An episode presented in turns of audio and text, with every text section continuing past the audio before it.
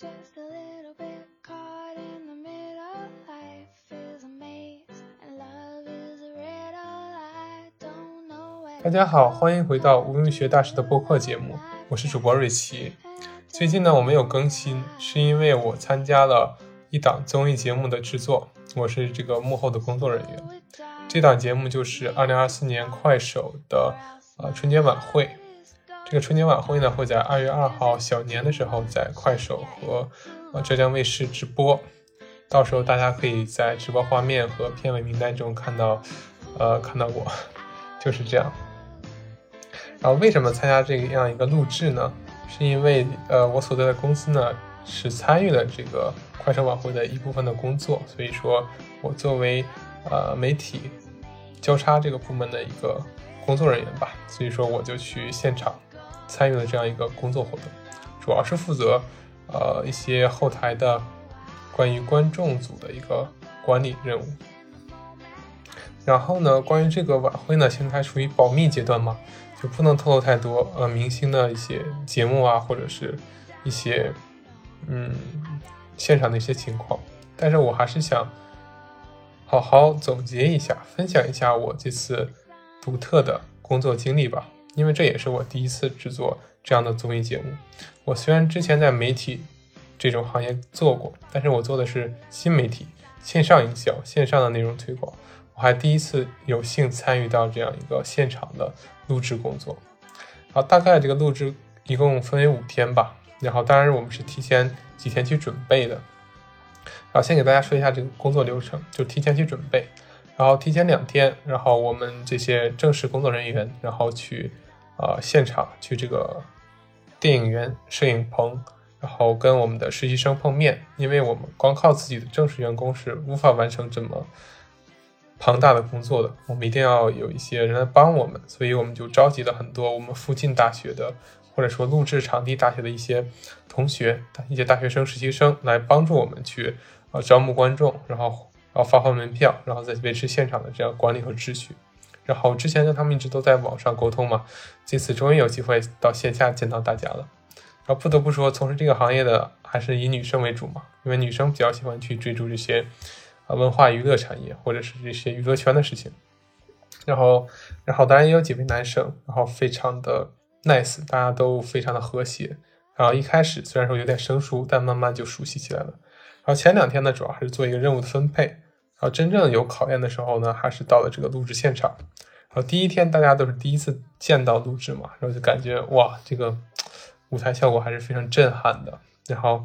然后这个效果，就无论是光影啊，还是这样火焰的，还是这样一个舞台设计，都是跟平常的想象不到的。因为你在电视上看，呃，远远的看其实很华丽嘛，但是呢，你要在近处看，你会发现，哇，它原来这个这么高，然后这画面这么大，然后这火焰那么显著，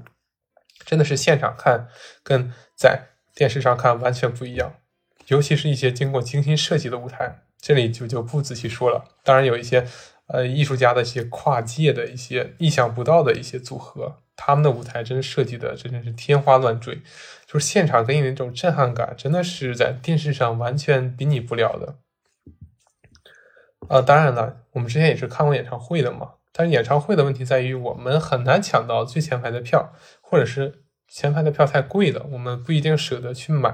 然后所以说我们并没有那么近距离的看过演出。而这次呢，作为观众或者是作为这样一个工作人员，我们需要经常站在第一排去维持秩序啊，或者是去嗯充当氛围组的一部分吧。所以说，我们可以经常的从最近的角度观察到舞台的变化，这个舞台上的明星到底是怎么在演绎自己的，然后这个舞台是怎么设计的。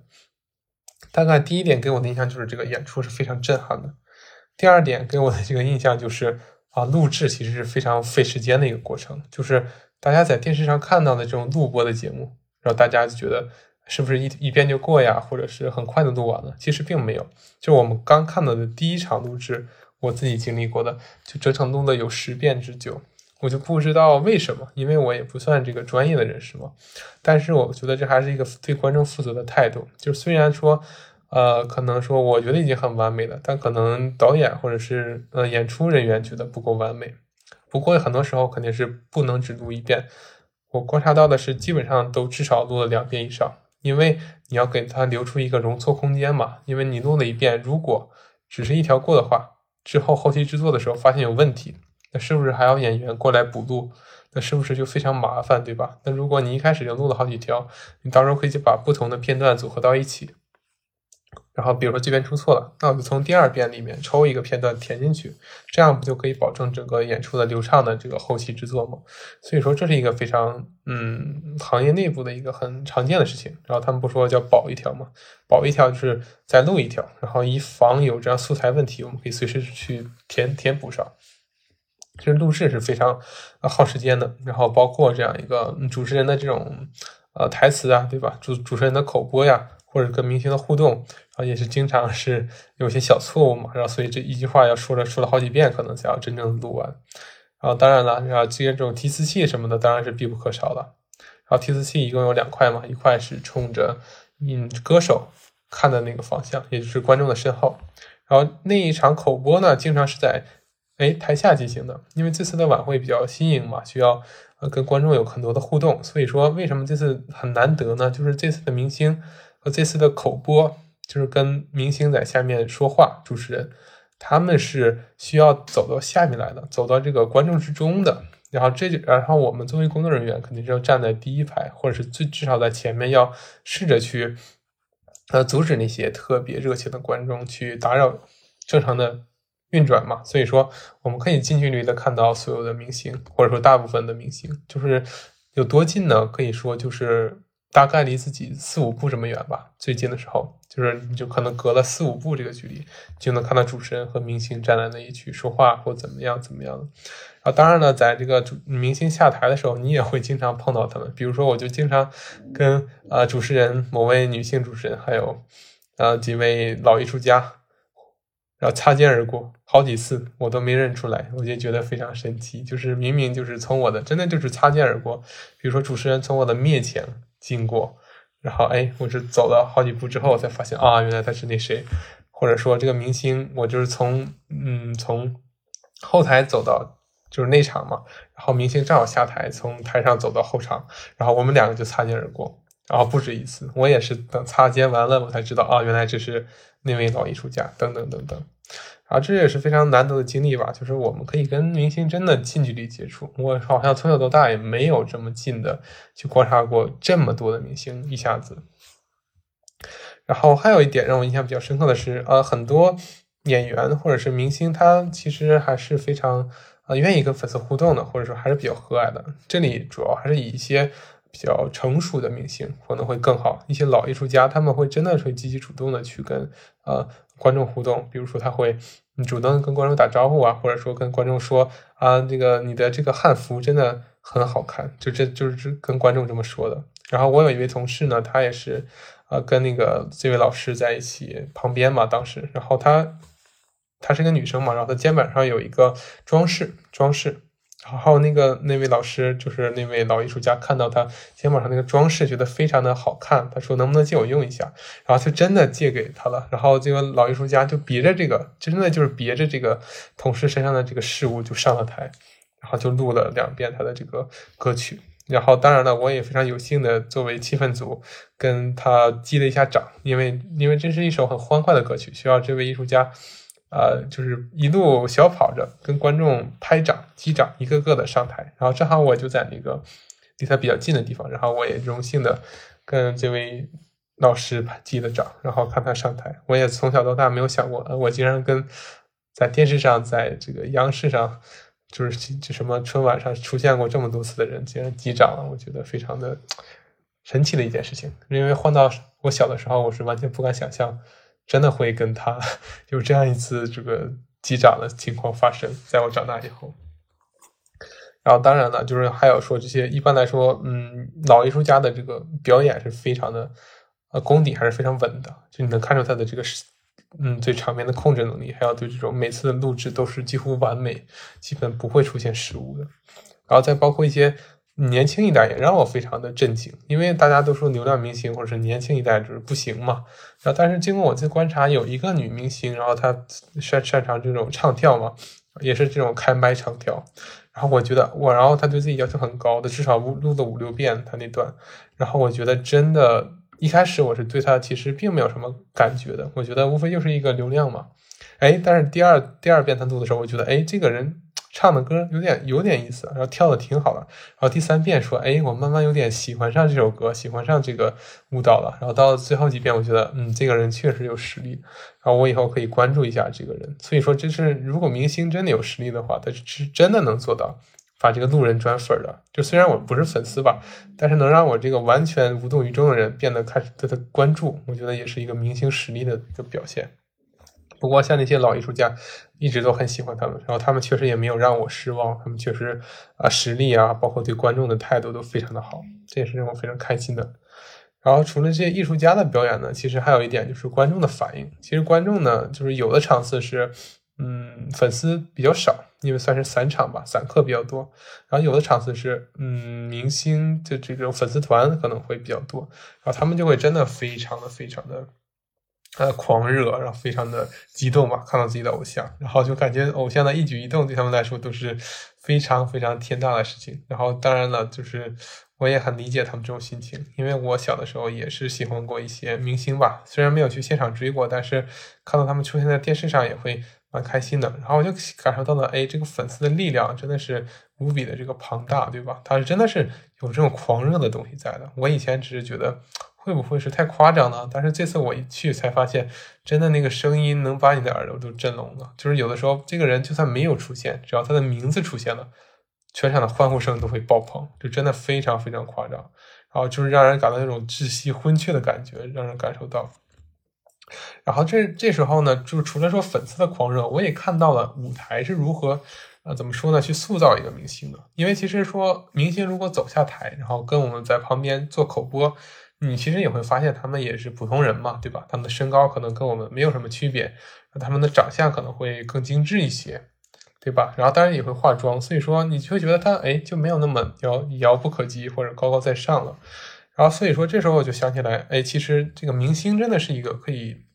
需要一个嗯机器，需要一个体体系去把它烘托出来的人。就比如说他在舞台上那种舞台那种高耸的感觉。对吧？包括那种灯光的特效，那种烟雾，那种喷出的花花瓣，然后包括这种巨大的音响，这种声音，这样舞台效果，身边的一株伴舞给它的衬托，包括整个舞台那种后面那种炫酷的特效，然后包括那种呃纱帘那种那种那种立体感的特效，都能够让一个明星变得无比的闪耀。我觉得就是一个普通人，真的是有机会在这样的一个呃包装之下变成一个。大家心中的明星的啊，不是说每个人都有这个实力，或者说已经成明星的人是没有实力的。我不是这个意思，我的意思是说，这个东西真的是对一个人是有加成的。就是说，这个造星工业真的是一个非常神奇的东西，它呢真的能够让我们对一个在我们身边的人就能产生一种巨大的崇拜感，或者是一种这种不朽的感觉，真的是非常厉害的。嗯，然后更多的是吧。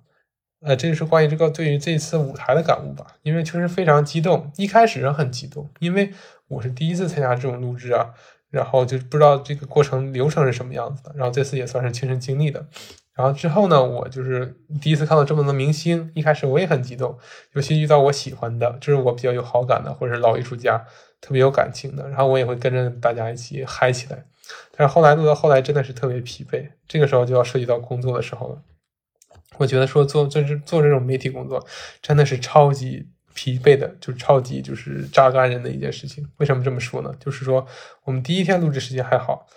然后就算是还好，但我们也从这个大概是就就是大概中午开始工作，一直工作到晚上，可能要呃一点多，或者是然后两点我才真正的去入睡，就是真的是工作了就十二个小时以上。啊，大概是这样。可是这只是第一天哦，第二天才是最痛苦的。对我来说，第二天我们直接从啊，第二天不是最痛苦的，第二天还不错。第二天我也是啊，大概是从从就是大概中午开始工作，或者是下午一两点，然后工作到了晚上，他们大概三四点到这个时候才真正的收工。大家。真的是要录制到很晚很晚，因为明星的档期是不一样的。有的人，有的明星真的也是很晚才会到现场参与录制。软体人，我已经熬了两天了，对吧？第一天还是很激动，第二天已经非常有有点累了，因为第二天真的是有点有点晚了。这个时间，就你要说凌晨一点睡觉还还可以接受，凌晨三四点的话，那真的是有点晚了。然后，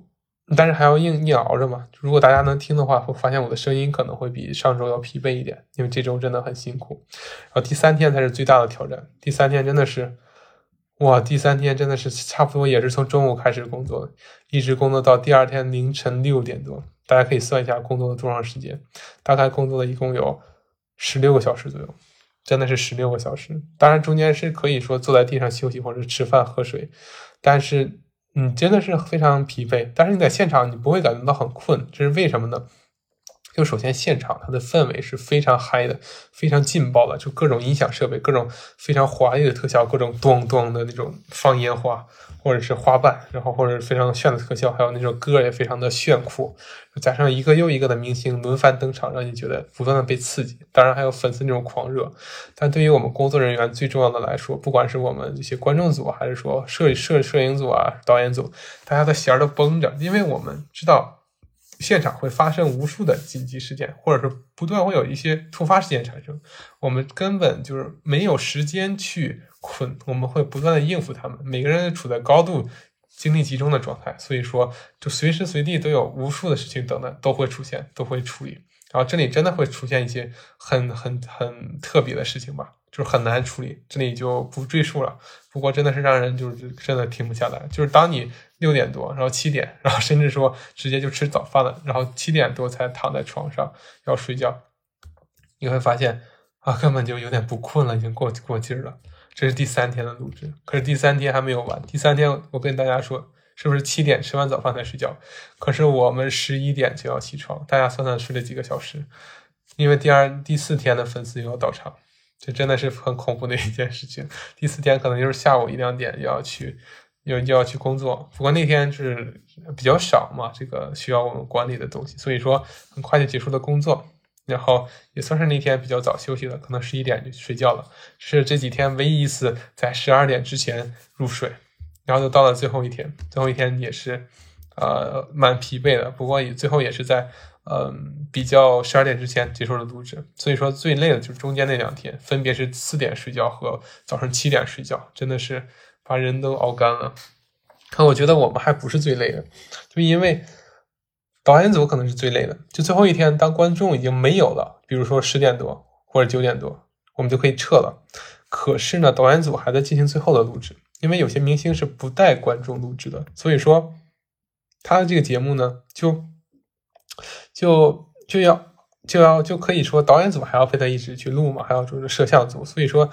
嗯他们真正录完，就是我有同事留在原地去看这样一个最后的表演，然后等待杀青。可是他们从真的是晚上十点等到第二天五点，才真正的结束了所有节目的录制，可大家可想而知。然后这个时候，我其实大家都在一个极度紧绷的状态，就是尤其是中间两天。我们就说，现场所有人都是行尸走肉，包括观众，包括导演组、摄影组、观众组，因为我们每一个人都是从大概十二点或者下午三点，因因为观众进场时间不一样嘛，然后熬到了凌晨六七点，真的是每个人都凭着本能在那里站着或者是工作。可是导演组更累，就导演组最后的，尤其到最后一天，导演组，呃，可能说大家觉得录制就差不多快结束了，然后就有些松懈嘛，然后导演也是蛮生气的。然后就说让大家打起精神来之类的，因为导演是个非常 nice 的人，他他是一个真的是很温柔，他对观众非常好，然后对工作人员也很好，很客气。我因为大家都说导演是一个非常非常呃严厉的工种嘛，就比如说片场暴君嘛，很多著名导演。呃，当然了，据说李安不是啊，李安是少有的非常温柔的这种导演，但是他也是生过气的。像，李安脾气这么好的人都在片场生过气。所以说，那个导演就真的很温柔。可是到最后一天，就大家真的是弦儿都已经垮了，快就已经是收不住了。然后他真的就是开，真的是第一次发脾气。但真的发脾气的话，就觉得哎呀，这个时候确实应该再坚持最后一把。觉得所有人真的都很辛苦，我也很佩服这种人。他其实这个人就是我们的导演，他并没有比我大很多，可能也就大个三四岁，最多也就这样吧，或者两三岁。他一个人能够把。这么一台晚会给操办起来，而且不是第一次，他已经有至少一两次这样大型晚会的经验了，我就觉得非常了不起。我觉得还是应该向人家学习吧。就是说，你就是有的人真的是可以让你学习的。就是曾经的我是一个非常高傲的人，因为我呃，有一些小小的天赋吧，就是说还算聪明这个人，然后从小到大学习文科方面也算是非常呃非常厉害，或者说在我这个小圈子也算是蛮厉害的。然后后来也算是一直上学、研究生什么找工作都还算比较顺利吧，也算去了大公司。后来就这两年遇到了挫折，然后觉得自己其实不过如此，然后不过如此呢，心态也放平了嘛。然后放平了之后，我会发现其实。哎，放平之后，你发现其实很多人身上都有值得你学习的地方。我不是不光说我们说这个剧组导演嘛，就包括我之前认识的一些同学，就之前去那个一个训练营嘛认识的一些朋友，都比我小一点。还有包括这次的实习生，我发现每个人身上都有自己的优点，真的就是有自己独特的闪光点，就是每个人都有自己能拿得出手的地方，然后可以发挥它。如果一个人能发挥自己的闪光点，真的就是能做得很好，能找到自己人生的突破和价值。所以说，我觉得真的每一个人身上都有能学的地方，不管这个人他的学历是比你低还是比你高，或者说这个人是比你好看还是没有你好看，呃，但真的是每个人都有值得学习的地方，就是学习他从他身上学习值得学习的东西，然后或者说把它团结在一起，我觉得这是非常重要的。然后这还让我想到一个一个事情吧，就是说，嗯，就是之前看那个金手指嘛，然后金手指那个男主角他有一个特别的能力，就是当我们遇到一个让我们不是很顺眼的人的时候，就比如说让一个人让我们觉得他有威胁，我们大多数人的反应不就是把他当为对手嘛，作为这个敌人？可是并不是这样的，如果他其实真的是一个，嗯，你觉得他有威胁，其实你是为什么不可以想着如何让他跟你合作呢？或者把他的能力？为你所用呢？我觉得这才是一个真正有效的方式。因为毛主席不也说过嘛，政治就是把呃朋友搞得多多的，敌人搞得少少的。就如果人一个人真的有能力，就算他嗯对你不客气，然后你也没必要把他当成敌人，你反而可以想着我们之间有什么共同的利益，我们可以跟他合作。这样说不定两个人反而就不是敌人了，反而会更好吧。然后最后还是说到这个导演，就真的很佩服。这个年纪就能做到这么多事情，然后去驾驭这个事情，就曾经曾经的我可能会觉得不服气嘛。如果是以前的我，我说如果我有一天我有这个资源，我有这个地位，我也能做到他做的这些。但是现在的我不这么认为，我觉得现在的我做不到，而且就算他给了我这些经历，我也不知道我能不能做到。所以说我还是虚心的向他学习，或者说向身边的每一个人学习，包括我的。领导们吧，就是带我一起去的领导，因为他们就就是他们让我觉得非常佩服的一点，就是我的领导或者是我们这个团队的负责人，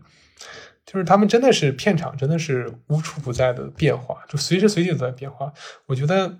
他们让我学会的一点就是，我们要随时根据环境进行调整。就是因为我以前呢是一个很很很嗯有点喜欢学习吧，大家可以理解为是理论家或者是书生意气。